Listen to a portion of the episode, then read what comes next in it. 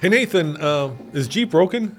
I wouldn't say broken, but I think a lot of people are curious about what's happening and they're a little concerned. Yeah, I think that's a really good way of putting it. And in this episode of uh, our weekly podcast, we're going to be talking about Jeep and not just uh, how to fix it, but more importantly, what we know is coming. Mm-hmm. Uh, and what we know we're going to be doing at the Easter Jeep Safari, which, by the way, is my favorite time of the year. I can't wait because we're less than a week away.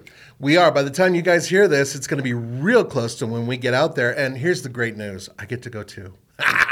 Yeah, it's it's been a tradition that me and Nathan have gone. How many years now? 10 years plus? Yeah, yeah. So this is, uh, of course, in Moab, Colorado, Colorado. uh, Moab, Utah. Uh, and uh, what happens is uh, Jeep brings out a slew of concepts, uh, plus the latest and greatest Jeeps that we get to drive. Yes, and there's a lot of new Jeeps coming, and we're hoping that they'll strike on a few of these, but that's all debatable. And also, at the exact same time, the New York Auto Show is going to happen, and Andre's going to be there, I believe with Zach. And he's going to cover other stuff that's coming out through Stellantis and Jeep. Now, by the way, we could have done an episode where what are we going to do to fix Stellantis? There's too much. There's so much going on. And, and so we decided just to focus on Jeep, which makes sense considering, once again, the Easter Jeep Safari. All right. So before we get to all that, uh, I've got a question here for one of our uh, listeners. Okay. Um, Paulus is his name. Okay. All right, Paulus writes uh, Dear TFL, I'm in the market for a 4x4 with the recent markups at of the Ford Bronco, of which I was most interested in.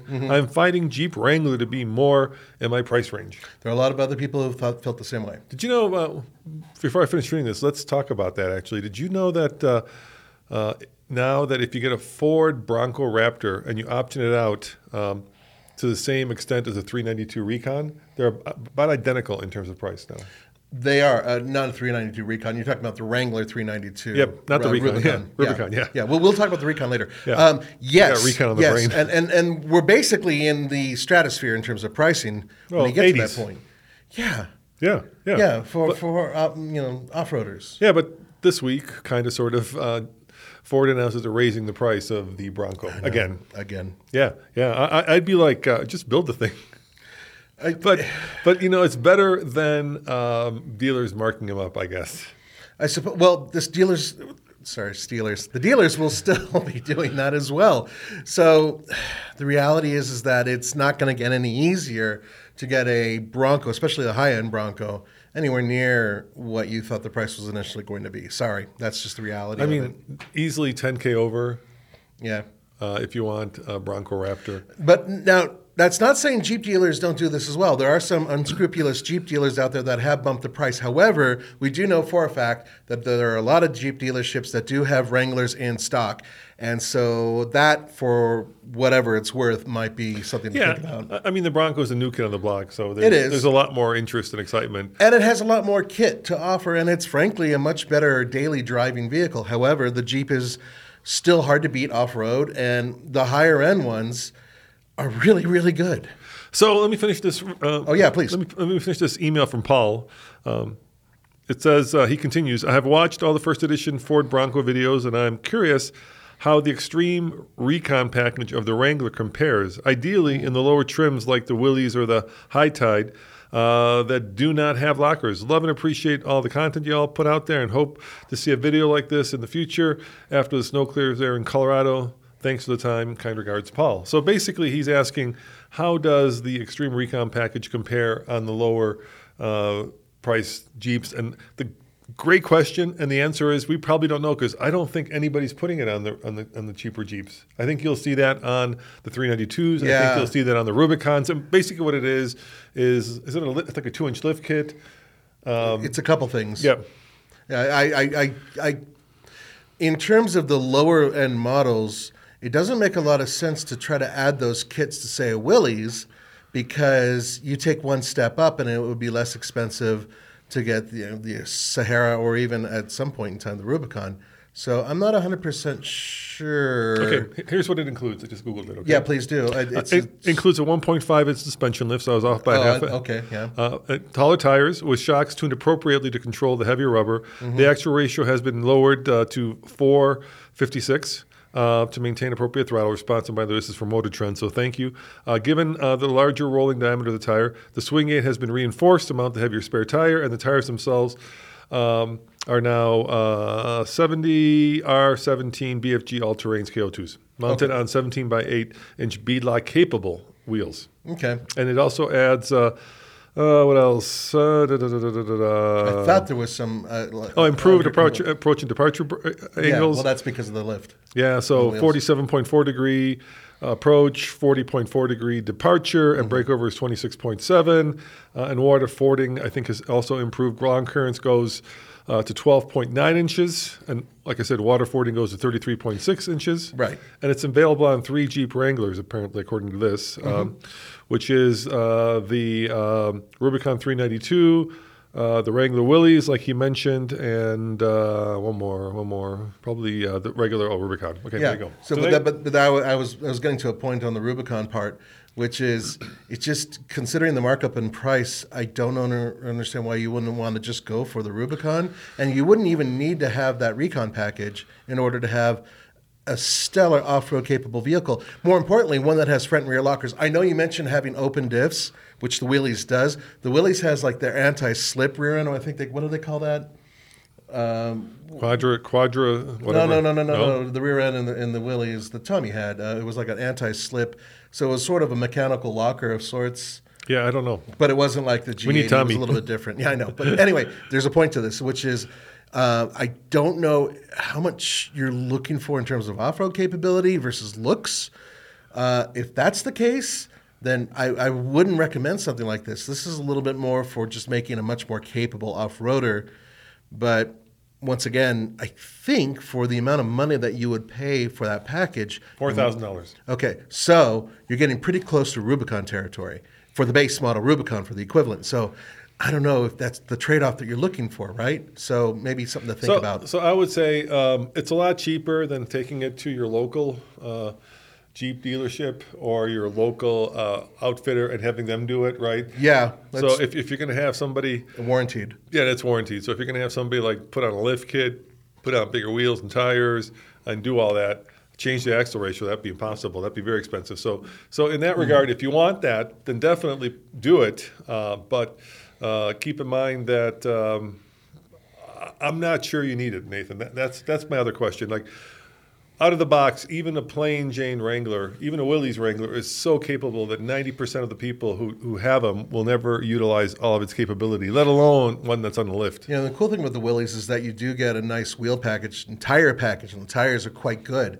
very off-road capable. Once again, it's a question of do, do are you spending the money for a look, or are you spending the money because you want off-road capability? If that's the case, I'd recommend holding on to that money and just going right to the Rubicon and not worrying about it. But if you want that look, I totally get it. Then of course it makes sense. So there it is, aesthetics. Yeah, I would say if you're going to wheel your Jeep, definitely. And if you, Hmm. you know, I'm the opposite of you. And if you're not going to wheel it, then just stay with the regular one because then you're paying four thousand dollars just to make it look cool. I guess. I guess people have spent a lot more than that. Oh yeah, I mean people will spend four grand on wheels and tires. Yeah, and it hasn't been factory warranted. Yeah. Well, that's one of the good things is that you get that warranty through it, and and we've had very good luck with suspension lifts through Jeep in the past. They've actually done a really good job with their in factory suspension lifts that we've received, and that's including on our. Um, Gladiator that we had. That was a great lift that we had. It was one of the few that didn't affect the vehicle in a negative way. Yeah, that's the other problem we found. Oftentimes, any aftermarket lift, while it works because it's a solid axle vehicle and it's relatively easy to lift, um, many of the companies have not actually done the engineering to make sure that the geometry stays straight and Or they've correct done and or true. half-ass engineering in some cases, or research, not enough. You know, it's it's fine if you got like a ten year old Jeep and you want to lift it, but if, if you if you have a new one and you want it to drive, I mean, let's face it, they already drive like an off roader on the road. Do you want to make it drive like a wandering off roader? On they're, road? they're not too bad considering comparing to the older ones. Um, now, uh, should we get into talking about speaking of older vehicles? Let's talk about newer vehicles Sure. because. So I hope we answered your question. I know it's kind of we left it as sort of a ambiguous type of answer. I Well, suppose. let's let's, let's go through the lineup. What do you say? Okay. All right, so so let's start with the Wrangler because that's kind of the most iconic one. Yeah, and it's their bread and butter in many ways. Uh, so let's start with that, uh, and uh, obviously. Uh, Uh, the JL, which is the current model, uh, is uh, in a little bit of a need uh, of a facelift, wouldn't you say? With with what, what Bronco did was, of course, or the Bronco. I don't want to be British. They always say hospital, or you know what I mean. They never Yeah, say yeah, the, yeah. the Bronco. What the Bronco did was, uh, it benchmarked the Wrangler. Ford benchmarked the Wrangler, and then they hit all those high points, and in some cases they exceeded them. There's some things that the, the Bronco just does better. Interior space and usability with the interior comfort is Front also one of the front seat comfort. Yeah, exactly that type of stuff. Usability with their infotainment system is, is probably on par, but I think that uh, for as a daily driver for comfort and for utility, the Bronco is a little bit better. Uh, Off road, I, th- I still feel like the, the equivalent Jeep is uh, Wrangler is better or as good easily. So they're very very close. They're very competitive. But we think, and we don't know about this, but we're guessing that at the Easter Jeep Safari, they actually might, because it's always uh, on the same day, or at least on the same days as a New York Auto Show. So the the scuttlebutt out there, and, and this is not confirmed. We haven't talked to Jeep about this. Is that they are going to show a refreshed uh, JL, and it's about time. How long has it been out now? Four years, five years, something like that. Something like that, yeah. Yeah. Um, so on top of that, where we are, you know, there's a lot of tech out there that we're expecting to eventually make its way over to the Wrangler, and there's a lot of Wrangler news that we're expecting to hear at some point in time. It may be at this event, it may be at the New York Auto Show, which happens at the Or same at time. both. It may be at both, or it may be at neither. We've had a couple of years where we've been sucking wind, frankly, at the uh, Easter Jeep, where very little new stuff was, you know, produced. And then if you go back a few years, they brought out all new models and they just throw them right out there, and then all of a sudden, you know, we're walking around some brand new vehicle, like the Renegade when it came out, and some of the other ones. Now, speaking of that, if we were to go on to the list of other vehicles, the Renegade Let- is. Let me finish. Oh, please. Yeah, let me finish with the Wrangler. So uh, there are three uh, notable ones we should talk about. Mm-hmm. Uh, there's the anniversary edition, Yes. which just rolled out at the Chicago Auto Show. Mm-hmm. Uh, then, then there's the AEV, which is the most expensive Jeep ever. Right. I think uh, by itself, that's pretty mind blowing that it's over one hundred and ten thousand dollars. Yeah. Right, that's even above like a Bronco Raptor or a 392. Currently. Yeah, because it's got all the AV goodness, and of course there's there's kind of the darling Wrangler that um, is unique in its segment, and that's the 4xe, right? It's got about 25 miles of all electric range, uh, paired with a 2.5 liter uh, turbo. Two liter or 2.5? it's two two liter. liter, I get yeah. that mixed up, uh, and that can be had in the uh, anniversary edition, and we're going to get to drive those, by the way, uh, at Moab. But those are the I think the three that really stand out. Uh, one for its price, one for its technology, uh, and one for its partnership with one of the best. Uh, uh, builders of off-road customized parts out there. Yeah, yeah, I would agree. AEV, and they do not sponsor us, but they build outstanding components for many off-road vehicles. I like their finish usually for one thing in terms of aesthetics, but in terms of usability, they always make you know above reproach parts in terms of quality and usability. But there's a lot more going on with Wrangler than just that because we were hearing a lot of rumors about Wranglers eventually turning into all electric vehicles or having a version of the Wrangler that would be all electric. And I know a lot of you guys out there, like, you're getting hammered with electric stuff. We apologize, but the reality is, as automakers keep building electric vehicles, we have to report on them. So that's just the reality. So, with that being said, let's move down to the smallest guy. Can we go right. down to the? Yeah. um, okay. Yeah, so let's So the Renegade is the Bebe. Starts at twenty four six nine five. That is the least expensive Jeep that you can buy. I think maybe the Compass is right in the same range. Nope, twenty seven eight 20 27, huh? So three thousand dollars more. And the Compass and the Renegade have a very similar setup in terms of engine transmission, off road capability, if you get the Trailhawk. Um, the thing that d- makes them different is the fact, frankly, that they look different, and the Compass is a little bit longer, has a little bit more passenger capacity, but frankly, it doesn't have as much cargo capacity when you fold that in the second row. And I think that's because the uh, the Renegade is very boxy shaped. Uh, pretty decent seller for the brand. Nine-speed automatic transmission in both vehicles. The manual that used to be offered is, has is long gone. Uh, so those vehicles are on offer at the base level. Yeah, and I would say the Compass is kind of the straight to rent a car. I mean, it's the It is. yeah, it's the one that uh, is the most cost cutty. Is that a word? It's just not as interesting as the Renegade, uh, but it, it, it's still completely capable I've, I drove one of their mid-level models, not a, a Trailhawk, in the snow, and it was really good, very responsive, not that exciting. Yeah, uh, so obviously uh, those two soldier on. Uh, you know, they're kind of the bread and butter for people who want the Jeep brand but don't necessarily have the intentions of getting a Wrangler or don't have the money to get one of the bigger ones. But the one that that is next, yeah, Just real quick on those. Now, overseas right now, they do have 4xE versions of both of those yeah, we vehicles don't we don't get those. yet. So what uh, FCA slash Stellantis early on said was that we would eventually get a version of those vehicles coming here soon, which makes sense because they already have the platform available and it's already working overseas. They, so also, they also have an all electric vehicle, Jeep. yes, uh, yeah, and that one is the Avenger, and that's not coming here either yet. Front wheel drive. Right. So that could be a big change too. But we're not going to we're not going to go over that. The only reason I mentioned those two is because they're due for the 4xE treatment and Jeep made no no secret about the fact that 4xE is going to basically be throughout the entire brand. So we expect to see plug-in versions of pretty much everything they produce. It's proven successful and they already have two vehicles that are there and they're about to have a bunch of other ones that are going to be there too. Okay, so you want to move on to the next one which is a sad one? Yeah, it's sad because they just killed it. It's the, of course the Cherokee, uh, long-standing uh, uh, name at uh, Jeep. Starts at about thirty-four eight ninety-five or thirty-five thousand dollars. It was built in Belvidere, uh, Was, Illinois. yeah. was, uh, and they uh, shuttered the factory. And I was thinking about that when I heard the news, Nathan, Mm. and I thought to myself, "Ah, I don't know, dude.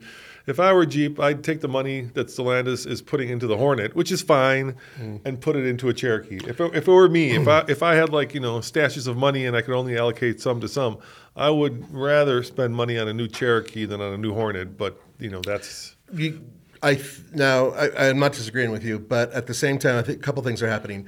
Uh, with the Cherokee, sales started falling off, especially during COVID. They dropped into the toilet, and they went from several different trims to three trims, and then they even got rid of the V6. They just did everything they could to keep building the vehicle, save money on it while they're still selling it, and just the sales kept dropping and dropping. That did not help.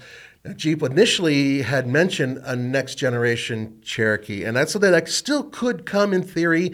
Who knows in what form? However, in its current form and that plant, this is Jeep's official statement, but I'm going to cut it down and try to make it a little bit simpler.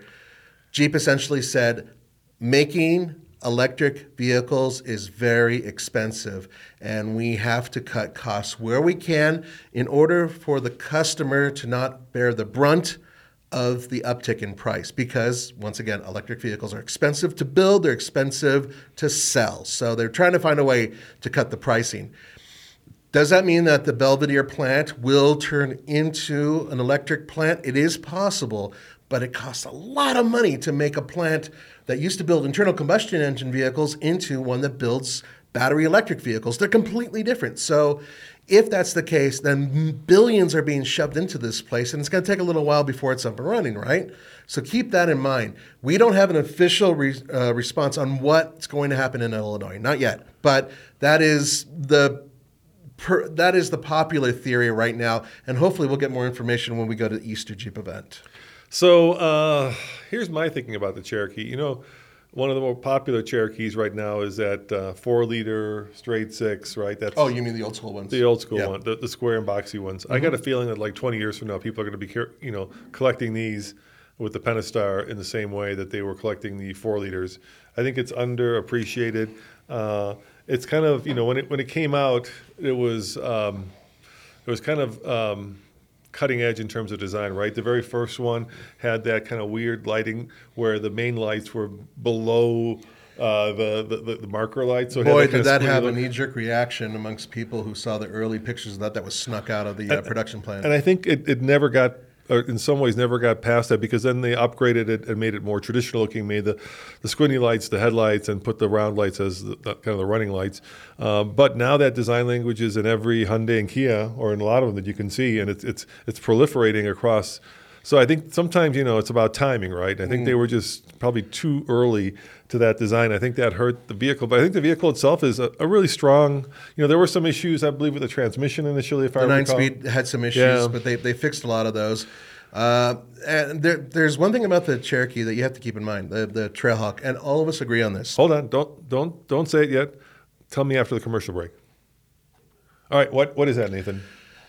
The Cherokee had, and I think still is, at least until they stop officially, you know, selling them, the most capable off-road crossover you could get in its class. It had a locking rear diff that actually worked. It had pretty damn good crawl control systems, decent ground clearance, armor, everything you really need to do some medium to almost hard off roading. Not a problem to go through fins and things and some of the obstacles that we go through. That thing would handle it with no problem. And it didn't do anything overly fancy, even though it still had a, what I thought was a nice interior, a usable one, comfortable seats, pretty good space. It was a really good vehicle for off roading. However, that was the Trailhawk. And then the lesser versions of it, I think, didn't get a lot of love. The ones that hit rental fleets and everything else just didn't quite you know, resonate with some people. However, for a while, it was one of their very strong sellers. Um, and, and, then once again, the numbers so, dropped. So compare that to the other cars in that category, right? Mm-hmm. And, and, it is by far head and shoulders much more off-road worthy than a RAV4 Adventure. Yes. Uh, than a Subaru, whatever. Mm, whatever. Yeah, all, all Subarus. It, it any Subaru, pick any Subaru you want. Yeah. It's much more off-road worthy. Agreed. There's nothing else that comes close to its off-roadability in that kind of in, mid-size crossover right. segment. It's just smaller than that. I know you guys are screaming it at the uh, at your video uh, viewer right now. Yes, the Ford Bronco Sport is really capable off-road potentially. However, that's a smaller vehicle. This is actually a lot larger, and I think that it does compete in a, in a slightly larger class, or it did at least. And I actually think it's probably more off-road worthy than the uh, Ford uh, just because it's got, especially if you get the Trailhawk version, right? It's got, well, it's yeah, got, yeah, it's got more protection. It's got, it just has more, uh, more off-roadiness to it. Not to put the Ford down. The Ford is really good off-road. Yeah. but you're right. It's it's, it's the next size down. Yeah, it, it, it, that's the thing is that they don't compete size-wise or so, price-wise. Or price-wise. Yeah. So.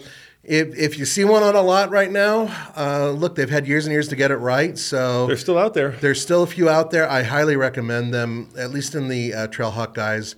Uh, but there's other ones out there that are actually pretty good as well. So, uh, yeah, by all means, all right. it's a shame. So then we now we move up to other Jeep the, products. The Grand Cherokee 41 starts at 41.5. Mm-hmm. So now we're talking, you know, uh, probably the most American in some ways, right?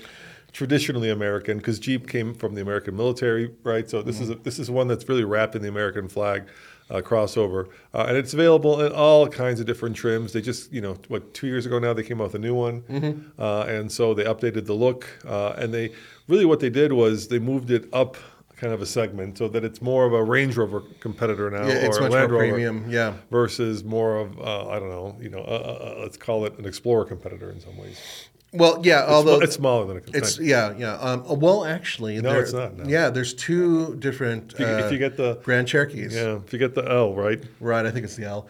Uh, that's the longer wheelbase one. I personally do not like the looks of the L. However, to be fair, the regular Grand Cherokee I think is a great looking vehicle, especially when you slap on some off roady bits on it, and it is hard to beat a vehicle that this that is this off-road capable and really comfortable in the streets. Really, really good combination. It, to me, it's starting to get a little too premium. Like I feel like I would feel bad taking it off-road. The previous generation felt kind of rough and ready, and we, mm. we took remember we took it off-road in Moab. Oh, yeah. we, we, we, did a lot of off-roading with it. I think we did like. Uh, uh, did we do the White Rim Trail or we did something with we, it? We did the abbreviated one or something like that, and yeah. we also yeah whatever the one was the arch that you go through on the side. But but that one felt more off roady. The mm-hmm. problem with the new one, you know, you can get like seven screens in the thing, all kinds of leather, uh, and it's still very off road worthy. It's just that now it feels like you don't want to scratch it.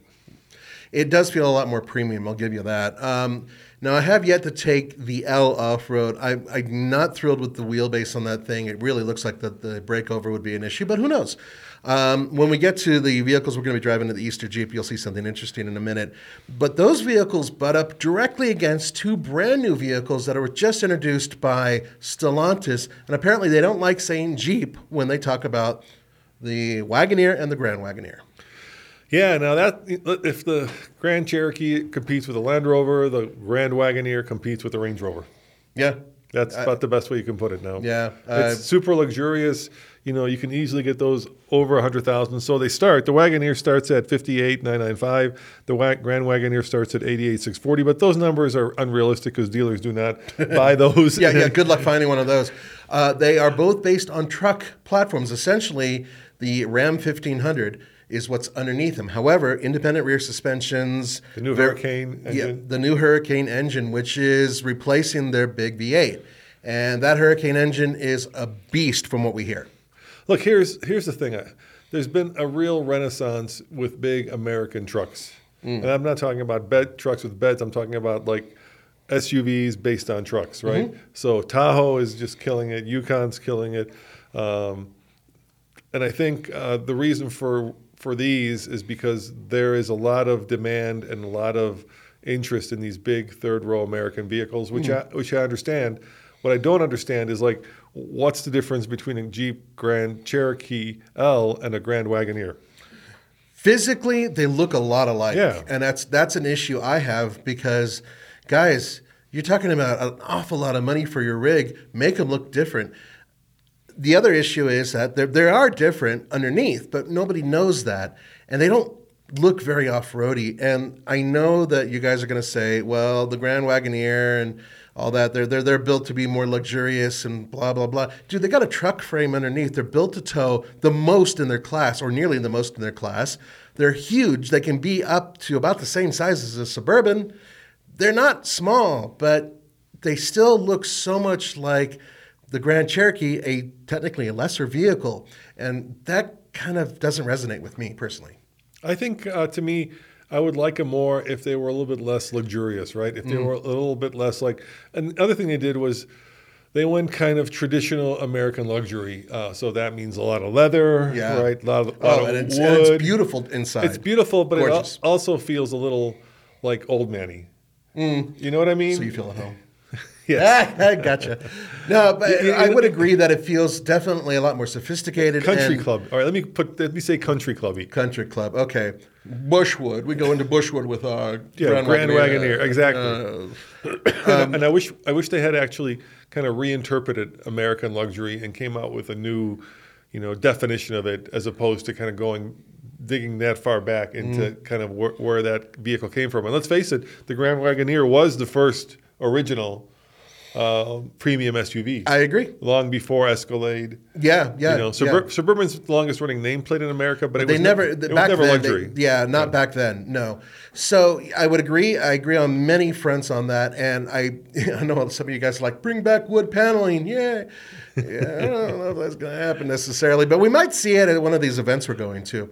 The reality is, is that these are built for people who have means, and I don't mean you know, people who make a hundred grand, add a zero to that. I mean, really, you, you, you, you millionaires can afford these things. They're extraordinarily expensive. They're thirsty.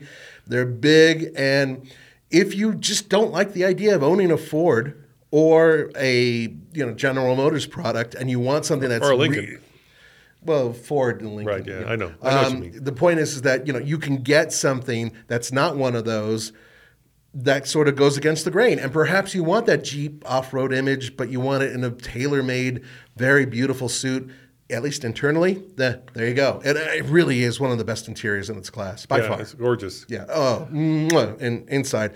But yes, old Manny in that respect, and I certainly would need a massive raise in order to drive one. Well, just to afford the gas. just uh, just to afford the gas. Yeah, I mean, And- I would and you know- and you know, sell a kidney or two. There's all this like ability, and you said it before to go four by E, but I would have gone four by E right out of the box. I would have too. Yeah, I agree with you. I, I would I would have messed around with just you know a straight Hurricane. I would have gone four by E and given it some electricity. But the Hurricane is and was developed specifically to work with a hybrid system. So hopefully we'll see something better than their old eTorque system, which was a bit of a joke. So we'll see. We'll see if that happens. But that basically takes us all the way to the top of the, you know, pile of Jeep products that are now out there. So a lot of Jeeps. There's one more. what am I missing? You're missing the truck. Well, the Gladiators, uh, that, goes on TFL truck. I know, I know, but we should Yeah, no, no, you're right, you're right, you're right. Yeah, so of course there's the Gladiator. Um, we've had this argument with uh, Jeep. W- You know, most people look at it and say it's a Wrangler with a bed. Jeep will tell you it's absolutely not a Wrangler with a bed. But I agree with Jeep more than I do with the people. but I think you know, you know, quacks like a duck, swims like a duck. Yeah, but I've duck. seen I've seen what goes into the, the design on this vehicle. Yeah. And the rear section of it, the framing, the rear end, uh, the, the components that go into it, a lot of that comes out of Ram. It's it's not just a Wrangler that's been stretched. There's a lot more to it. And interesting that you guys asked because later on we're going to be talking about something like that as well. That's going to be one of the concepts we're going to drive. Yeah, I can't. I can't wait. Uh, and hopefully, we're not breaking embargo with that, right? Because those things are embargoed until we actually drive them. They are embargoed until 12:01 a.m. Eastern Daylight Time on the 30th. Yeah, and this podcast comes out the day after, I believe. Is that a Sunday? Uh, you, uh, no, Saturday. Saturday. Well, Sunday at 10:01 p.m. Mountain Daylight Time. There you go. Yeah, so we're, we'll be cool. Yeah. Yeah. So, what, when does this podcast come out? Uh, comes out on the uh, on, on, on the, I, I believe it's the what day is that? Sunday is the um, 30th, right? Uh, yeah, so it comes out on Monday. We'll, we're going to be there. It's hard because we're kind of doing some time traveling uh, forward in time because we're recording this ahead of the Easter Jeep Safari. So let me look at my calendar. Yeah, we got some Nathan and- pre-embargo. It's actually important that we know this Yes. because otherwise we're going to get in deep doo doo. Exactly. So uh, Easter Jeep Safari uh, is on Monday, and we're driving the concepts on Monday, um, the third. So we should be cool. Okay, and we'll make sure we remind the people who upload this video that that's the case because if we have to wait an extra day, so be it.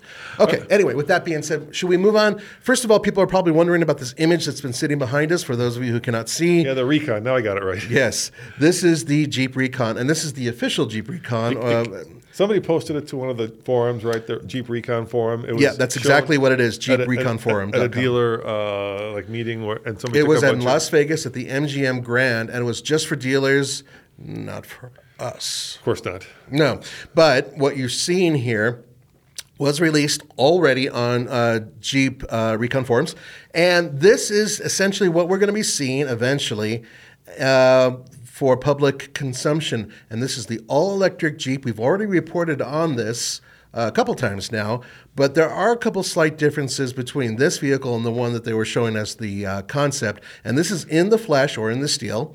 And there's an awful lot of things that certainly draw your attention. Now, let's quickly talk about what it is and what we think it is. There were no numbers released officially on this vehicle. However, I do have some unofficial statements about the vehicle. And by statements, I mean by insiders, not by uh, FCA or Stellantis or anybody like that, because I'm going to keep screwing up FCA for the next I 10 know. years. I know. It's Yeah, yeah. It's like Dodge and Ram. Yeah, oh God, I still do that. Yep. Um, so one of the big things that this shows is the size of the vehicle. You're going to see people walking around it, and you know it isn't that much bigger than a uh, Wrangler um, Unlimited.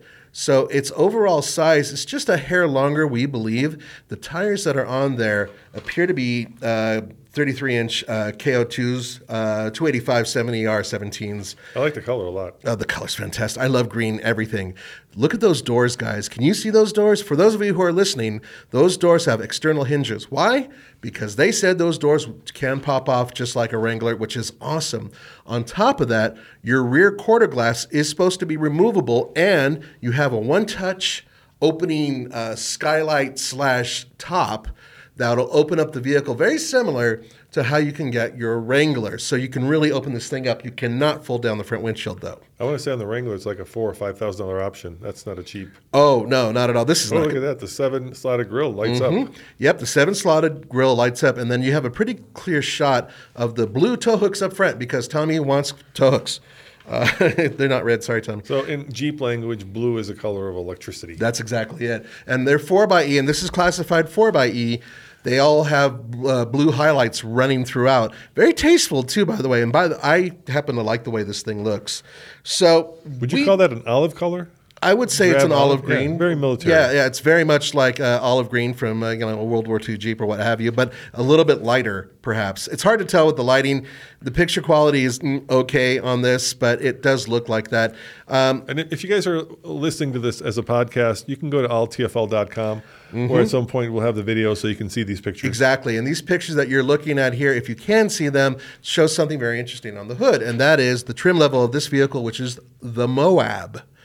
Which I really hope they bring this to our event and show it there because you know we're going to be in Moab. Yeah, it might not be the new Wrangler. It could be that. It could be that. Um, so, and we'll find out in just a couple days. So, the Moab trim, I believe, is their most extreme trim of this vehicle, meaning that it has those beefy tire uh, wheel setup and possibly the four wheel uh, air suspension. The um, it's Quadra-Lift, but they didn't confirm that. Also, on top of that, this is most likely based on the STLA EV platform, the medium size, which is modular, meaning that it could have possibly between an 87 to 104 kilowatt hour battery. That could translate to between 250 and 300 plus miles of range Nobody's released anything. We're only basing that on just some logic based on stuff they've already released in the past. I mean, right now, if you want to go off road seriously, like Moab, mm-hmm. right? Really, and you want to go electric, you can go 4xE, but if you want to go all electric, really, it's only Rivian. Is there anything else? that can actually handle real off-roading. Yeah, like, the F-150 Lightning doesn't really do well off-road. No, it's it's, it's not happy. We tried. It's got not enough ground clearance. Yeah, and it's it's kind of heavy too. Yeah. Um, oh, Hummer EV. Well, yeah. Yeah, you've yeah, had we, such we, a great time with it. Yeah, we've had a lot of experience with the Hummer EV. You know, I, I, I, know I bash on the thing all the time, but it, I just think it's too bloody heavy, over 9,000 pounds. This is not going to be that heavy, I'm sure of it. They Jeep, actually, I've talked to the Jeep guys. They were curious about it and why I was so bitter about the uh, Hummer. And I straight out told them, the weight is too great and it's too bloody wide for a lot of trails. And they fully agreed on both of those topics. Now, whether or not this is going to be a super heavy vehicle for its size, hard to say. Um, there's absolutely no information on its uh, weight or anything else. However, a lot of the components that are being used in this will most likely be used on the uh, upcoming Ram Revolution or whatever they're calling it, the EV Ram EV so, truck. So, so one of the vehicles, and I'll get to get back to that, that we're mm-hmm. going to be seeing at the Easter Jeep Safari is Magneto 3.0. Yes, and, and, i will show you pictures of that. Well, one picture of it, and Magneto. We'll we'll talk about Magneto in just a second. So, one final point on this before we move on to the I'm, Easter I'm, Jeep Safari. I'm laughing because I'm wondering, like, at what point will Magneto like be a real Jeep versus just a well, concept. that's that's what we're all waiting for. Yeah. Is that yeah? Uh, and we'll talk about that in a sec. So this vehicle will have the EDM, the all new electric drive module in it. And this is sort of a, a, new way, I hate saying sort of too often, it is a new way of doing an all modular power station, so to speak. So it's not only your end or your motor, but it's also your transmission, and all of your electronics are all in this one component. So you plug it in, and your vehicle's pretty much ready to go. And it should make processing at the factory, producing this vehicle, and also building other vehicles on the platform with a similar type of module very, very easy. More importantly, less expensive. So, those are things to keep in mind. Um, there's other things, I would recommend going to the Jeep um, reconforums.com and checking it out. They got a ton of information there, uh, even more photos and all that. I wanted to show this this back uh, shot because see, look how big that glass looks there. Swing out tire, just like the current Wrangler. Uh, so the whole tailgate, it's very boxy. It's got a lot of very boxy. It's got a it's got a little bit of like uh, Wagoneer in it, wouldn't you say? Old Wagoneer, sure. And or, what's, what's, the one, the really boxy one, the Commander? It's, it's there's a little bit of Commander in it. Yeah, too. but it looks better. the Commander, the, I never thought was that aesthetically was pleasing. Grand, yeah. No, it was it, it, had its moment, but this this vehicle definitely looks like it's something that's far more uh, production ready than the other ones that we've which, seen. Which can't be great for aerodynamics, being so boxy. No, but you know they're already got a ton of drag going on with the off road tires, and so perhaps they're just kind of like shrugging their shoulders. Also, you know one thing we don't know for sure is this front end, how open is it? One of the things that Stellantis was doing before anybody else was they're opening up the front end like they did on their Dodge um, Banshee Daytona, blah, blah, blah, blah, EV, that had a wing, and actually the front end of it cuts down quite a bit, and it's far more aerodynamic than it looks. I'm wondering if there's openings in the front end here to allow air to pass through, so this is more aerodynamic than it looks as a box. I don't know. We're going to find out in the future. Yeah, I'm wondering, you know, range, charging, battery size. Uh, how much do you lose when you go off road? None of these things have been answered yet. Does it have air suspension? But all that is coming, and I'm sure it won't be that far uh, in the future. Hey, so uh, before we get to uh, the Easter Jeep Safari uh, mm-hmm. concepts, um, let's take a quick break, uh, and we'll get to them right after this. Fantastic. All right, Nathan. So in less than like five days, we're going to do doing some time traveling because when you listen to this, we already w- will actually be in Moab. Uh, we're going to be going to the Easter Jeep Safari, and uh, there's a whole bunch of cool stuff that happens there. First, uh, we, we get to go and explore and drive concept vehicles, which is, I think, uniquely Jeep. Nobody else does it. Nobody does it to this extent. Yeah, I mean, you know, We, getting, we've done other concept, but very few. getting behind the wheel of a multi-million, if not, you know, tens of million dollar prototype because it is, is super unique. So I want to thank Jeep for allowing us to do that. Uh, and then we get to go on a trail ride. I'm, I'm hoping it's, and I know it's going to be uh, the new uh, anniversary edition Wrangler. That'll be epic. Three, are you going to go for the uh, four x or the three ninety two? I might go for the 4xe. Really? Uh, because I've already taken the 392 off road, and I, the 4xe I have uh, more. How do I put it?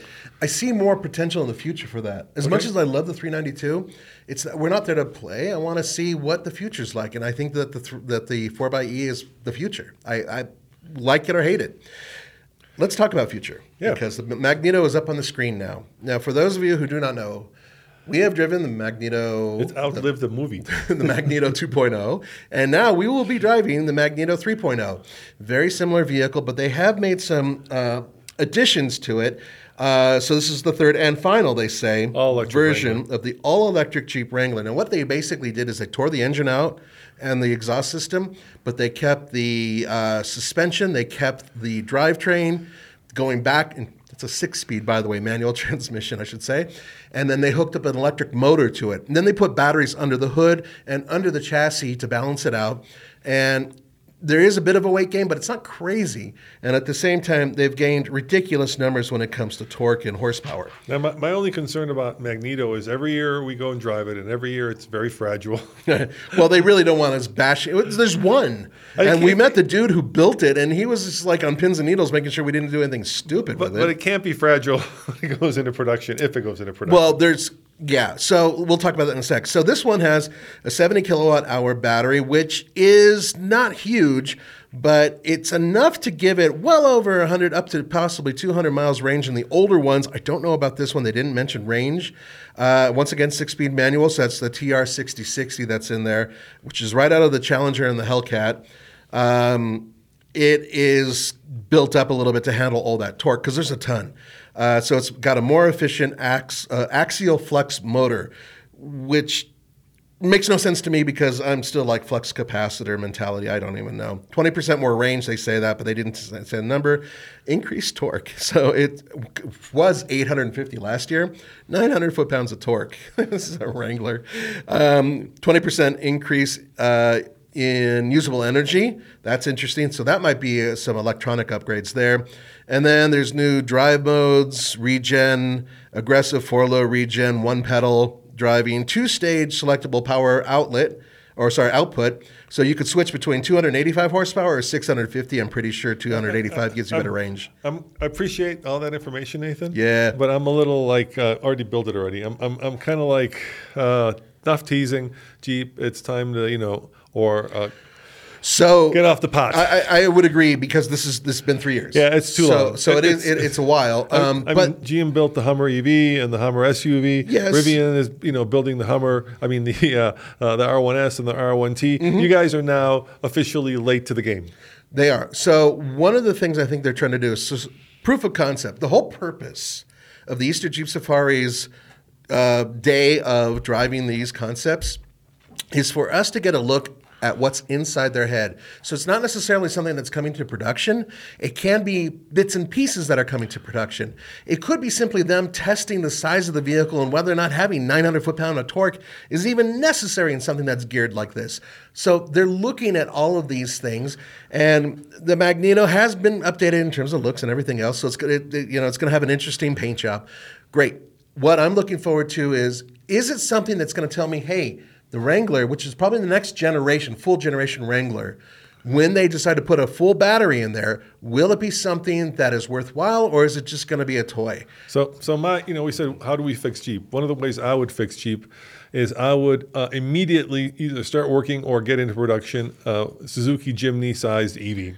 So, Oh, without think, a think. Wrangler, go one size smaller, make it electric, and just start selling it. That Well, there's rumors that they're doing that. that that would sell like hotcakes, and uh, it needs to be done because if you don't do it, somebody else will. Yes. Uh, and they will, and you're going to be once again playing catch up. Okay, so you know, barring any major changes in production, I don't think you're going to see um, a whole lot of um, Magnetos running around the streets. And I don't hey- think they'll even keep the name. This isn't a rant, but it's something interesting I learned. Tommy and I did a video uh, like last week. We were talking about the best cities to own EVs in, and I made a I made a statement, and I got I got a lot of pushback on it, and I was thinking a lot about this. So the statement I made is that you know getting up to fifty percent adoption of EVs is going to be easy because uh, you know it tends to kind of fall along Republican versus uh, Democratic line. So, um, you know, the implication I was saying is that Democrats like EVs, Republicans hate EVs, right? Drill, baby, drill, right? And everybody in the Mm. In comments, everybody in the comments said, "You're wrong, Roman. I'm a Republican. I'm a very conservative Republican." Yeah, and they I- own Teslas. and I and I love you know EVs.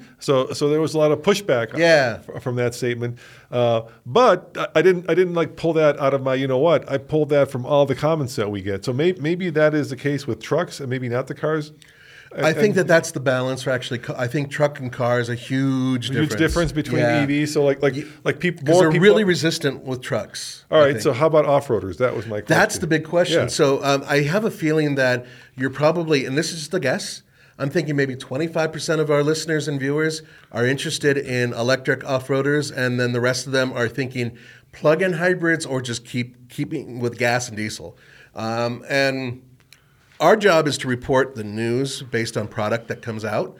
So whether or not those things continue or they change over time, it's hard to say. But I do know that Jeep said that they'll basically have a 4xe version or electrificate, electrified, electrified version of pretty much everything they build within the next few years. And it looks like they're on track to make that happen. So I'll, I'll give you another example of that. So uh, today, and once again, time traveling. This will be a while. We posted a video where Alex had some problem with his DEF, uh, and he had to fix it. And uh, like like like you know, one or two out of ten comments are like, just delete it.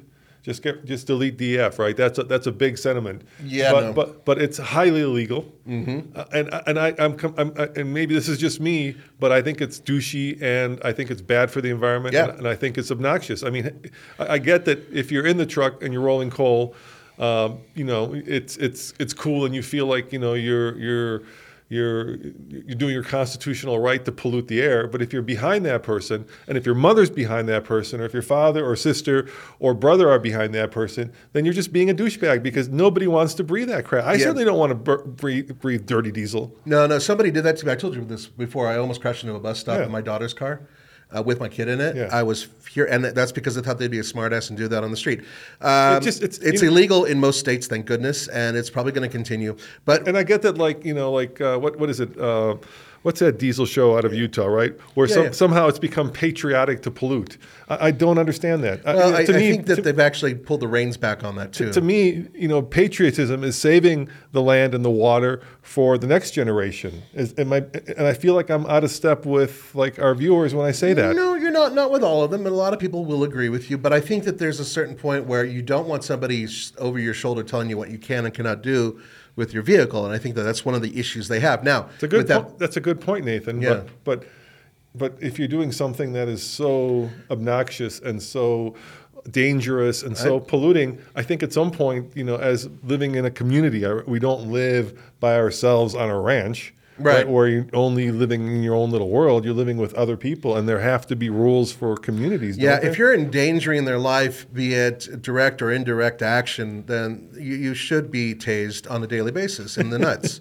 and I say that again and again. I'm not disagreeing with you at all, Roman, obviously. Yeah. But uh, but there's a, there's another side to it, and I know you guys are going to write this. Hey, wait a minute, I don't want overreach. I agree with that too. There's got to be a balance, and I think right now it's. I'm not going to go political, but there's either one side is right or the other side is right, and there's not enough people who are willing to go into the middle and figure this out and make it work on Or both compromise. ends. There's got to be compromise on both ends. So that being said, I want to talk about something I'm not compromising about, which is my love for old Jeeps. All right, what's the next one? Yes, and so Do you like how I did that, by the way? You should be proud of me or say like good boy or whatever when I do that. Um, You're not a dog. It's, I want praise. You want- You want a donut? No, I can't. you boy, know that. here's the donut. Your wife will reach through the screen and hurt me. Um, 1978 Jeep Cherokee SL 4xE. So this was bought from Craigslist two years ago for 2,500 bucks. they, they do that a lot. They love doing this, Yes. don't they? Mark likes doing it. Uh, well, because Mark is in love with this Uh, design, and I don't blame yeah, him. yeah. Man, what a cool front end! Still one of my favorites. Um, I, I grew up with a Cherokee Chief that my dad had, which had a manual transmission. It was powder blue and primer gray, and it was it was a beast, and it didn't run very well. But anyway, um, that was just like my fondest Jeep memory. Now this one is not anything like that, so don't think of this as a um, Cherokee because it's not. It what it is is a modified Wrangler 4xE. So it has the chassis and, and uh, drivetrain. So you're saving the environment, right? But you're driving a cool looking vehicle, 37 inch BFGs, KM3s. You, you know what the magic is with Mark Allen? He gets to do, and he does it well, the things we wish we could do, right? Like, like we see some cool car and we want to resto mod it, but we want to make it look factory. And and not only don't we have the skill set, very few people do, right? Right. To do that, nor do we have the budget. And then he is able not just to see the vision, but execute on the vision and make it factory. Which You is are right on that. You're 100%. And then on top of that, he's actually inspired, he and his crew, I should say. Of course, it's not just Mark, Yeah, yeah. Well, Mark will say it's just Mark. if you're listening, Mark, I love you. Anyway, uh, but the point is, is that there's a lot of aftermarket guys out there. And this is the other thing about Jeep Wranglers is that the aftermarket's insane. We even met some guy about eight years ago, seven years ago, who did this front end. A, a similar front end for uh, the previous generation Wrangler, and remember him? Yeah, I remember him, Yeah, uh, Greek or Yeah, something like that. And uh, he was a cool guy.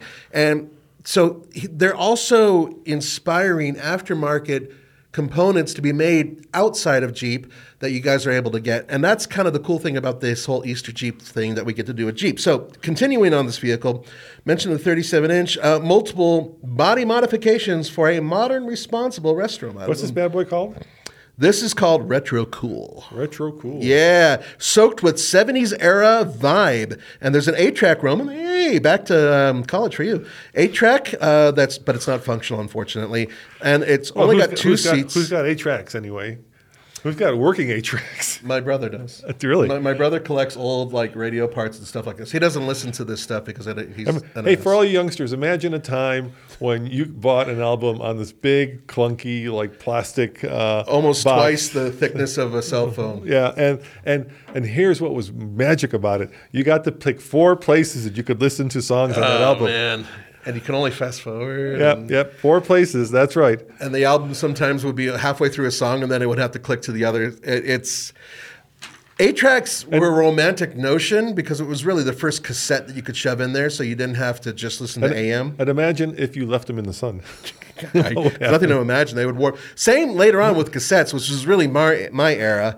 Um, man, I, I miss the My cassette dad, days. my dad had a Lincoln Continental. It had quadrasonic sound, and, and, and, and Lincoln gave you a uh, um, uh, an eight track, right? Mm-hmm. Uh, which sounds really impressive. Eight tracks of sound, where you could actually listen to the demonstration of the quadrasonic. So like each speaker would play something else. So it was like do do do Oh, do do. You know what I mean? Did so? Did it have the sample CD or tape that came with Yeah, it? yeah, that's it what I'm talking about. Yeah, So- so, so like- it like the- did, yeah. but it was from. Um, it was like Industrial Light and Magic or something. It was like some big recording studio actually had that, and uh, my So- dad had something similar So- on his Lincoln Town car. Nathan, four speakers, four, not two, but four. I think my dad had six on his uh, Lincoln Town And car. now, now what? what we That- have like that's- that's talking about in some headrest, stuff. speakers Yeah. in the roof, 20 speak- speakers is in the not on- seats, speakers, little tweeters, and door handles. It's incredible. Or next to door handles. All right, so we're gonna move on to What's the next one? So the next one is the going to be the Camp Lux. I'm not going to do this one. This one is a, the Rubicon. So what they're doing with this Rubicon here, real quickly, is that it's just a 4xE with some cool colors and Jeep Performance Parts, JPP. You're going to hear that a lot in the upcoming. And, and by the way, I mean, if you're watching this, we're going to have complete videos of all of these. Oh, yeah. So so by the time you're watching this or listening to it, head over to AllTFL. And a few days after this airs, we'll actually have the real images because these are teasers that we're putting up on the board. Right. These are sketches, and every year they do this, and they provide not a whole lot of information. No, no, Um, so you know that's part of that. that- By the way, that Rubicon I was talking about was the four by E. They call it the power color. Uh, that so it's pretty much I think a color thing going on. So let's go on to the Grand Wagoneer short wheelbase, and it's known as Camp Lux. Short wheelbase. Wow, that's the exact opposite of the L. It is. Is and- uh, a two door? No, no, no, no. It's a Grand Wagoneer. Oh, it's wouldn't it the, be cool if they built the two door? No, but it's it's the short wheelbase version, not I know, the long I know. one. But I'm saying, wouldn't it be cool if they actually built a two door Grand Wagoneer? Yes, and That'd I do have something else that's a two door that's coming out in a minute. A crossover coupe. No, crossover coupe was tried and it fails. Nobody wants that, and you should stop. Range Rover does that in the Defender, Nathan. Yes, The doors are so long that you will never get in and out of it in a car park. It, you know what? You're right about that. they do a two door Defender. You know that. Yeah, that's, of a, course that's I a coupe. I love that one. The ninety. Yeah. And, then, and and the mist, uh, it's the coolest looking by far. And what makes it even cooler is that it's the least practical because there is no space behind that second row of seats, and you can't get in back to the back seat even with those long doors. Agreed. But it's way cool. it's way cool. So th- there's a payoff. That's Yeah, if- where if- you park at the back yeah, of the parking yeah, If you never have to carry more than two people, you are golden. Yes, you are. I want to make sure it's still on. Okay, so for those of you who are able to see this, you're going to see this bright red with the blue trim thing going on behind me. That is the uh, Grand Wagoneer.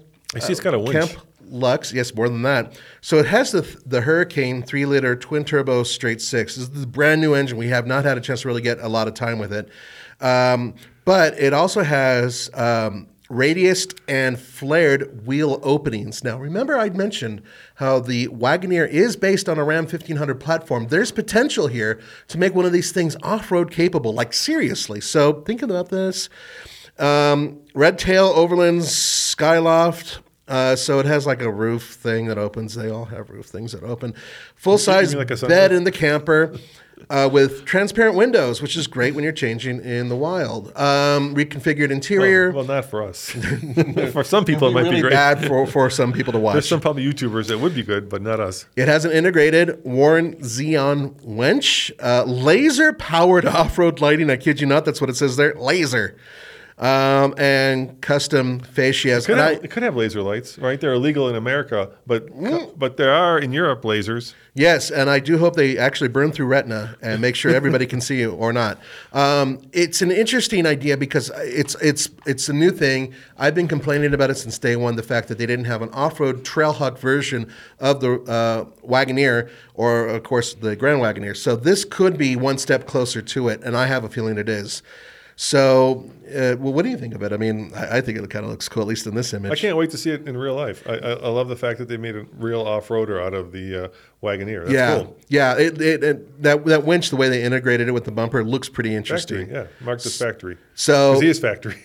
well, yeah. I mean, and that's at the end of the day, that's what they have to sell. I was going to end with this one, but it um, looks like a Wrangler. Uh, that is more than a Wrangler, my friend. Gladiator? Yeah, it's a little bit of both. Really? Yes. Okay, let's just do it. All right, go for it. All right, we, let got, me- we got like four minutes left. Okay, so uh, this is the side burn. Okay, that's what they call it. And if you look, it's based uh, Gladiator based hinge tubular grill guards that mimics the seven slot grill. I haven't seen that yet because you can't see it from the side. Uh, sport bar with storage shelves. Interesting. 37 inch uh, tires squared off and flared. Brown leather seats, topographical maps on the IP special sideburn graphics. But what's really important here is that I'm looking at a vehicle that looks like a short wheelbase two passenger gladiator. Am I wrong? Yeah, that's what it looks like. Isn't that what people have been So- like- asking like, for? Like you said, is it a two-door Gladiator or is it a is it like a JL? That's well, that's exactly it. It's kind of confusing. Now, this next one, uh, real quick, this is an, another one of the G, JPP performance vehicles. So this is essentially a rolling catalog of components you can get through JPP. That's including uh, what appears to be a rooftop tent, heavy duty lights on top, and a lot of the components that you're going to see at Easter Jeep Safari are not available yet but might be available based on your comments. And this is one of the vehicles for sure to keep that in mind with. I'm going to try to skip over to, okay, here we go. Final vehicle here. This is uh, another Rubicon, and it's very similar to the Birdcage that we drove last year. Do you remember that? I remember the birdcage. So the Birdcage essentially was just stripped down completely with two bars, and then they dropped the front glass. This one appears to be uh, uh, the Departure, which has windshield mounted lights, sport MOLLE panels, bumper, uh, bench, grill, guard, blah blah blah. Okay.